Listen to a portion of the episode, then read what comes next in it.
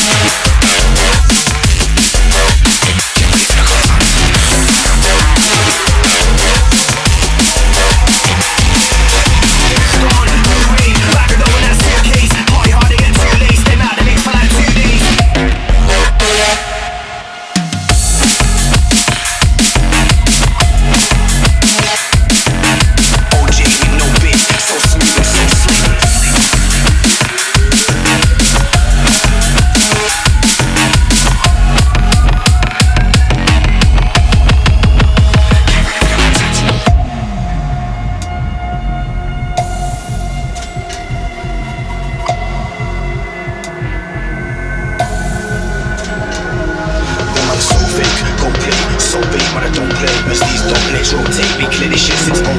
Oh, wait, that's 06. No fiction, no flicks, I'm OJ with no bits. So stupid, so slick.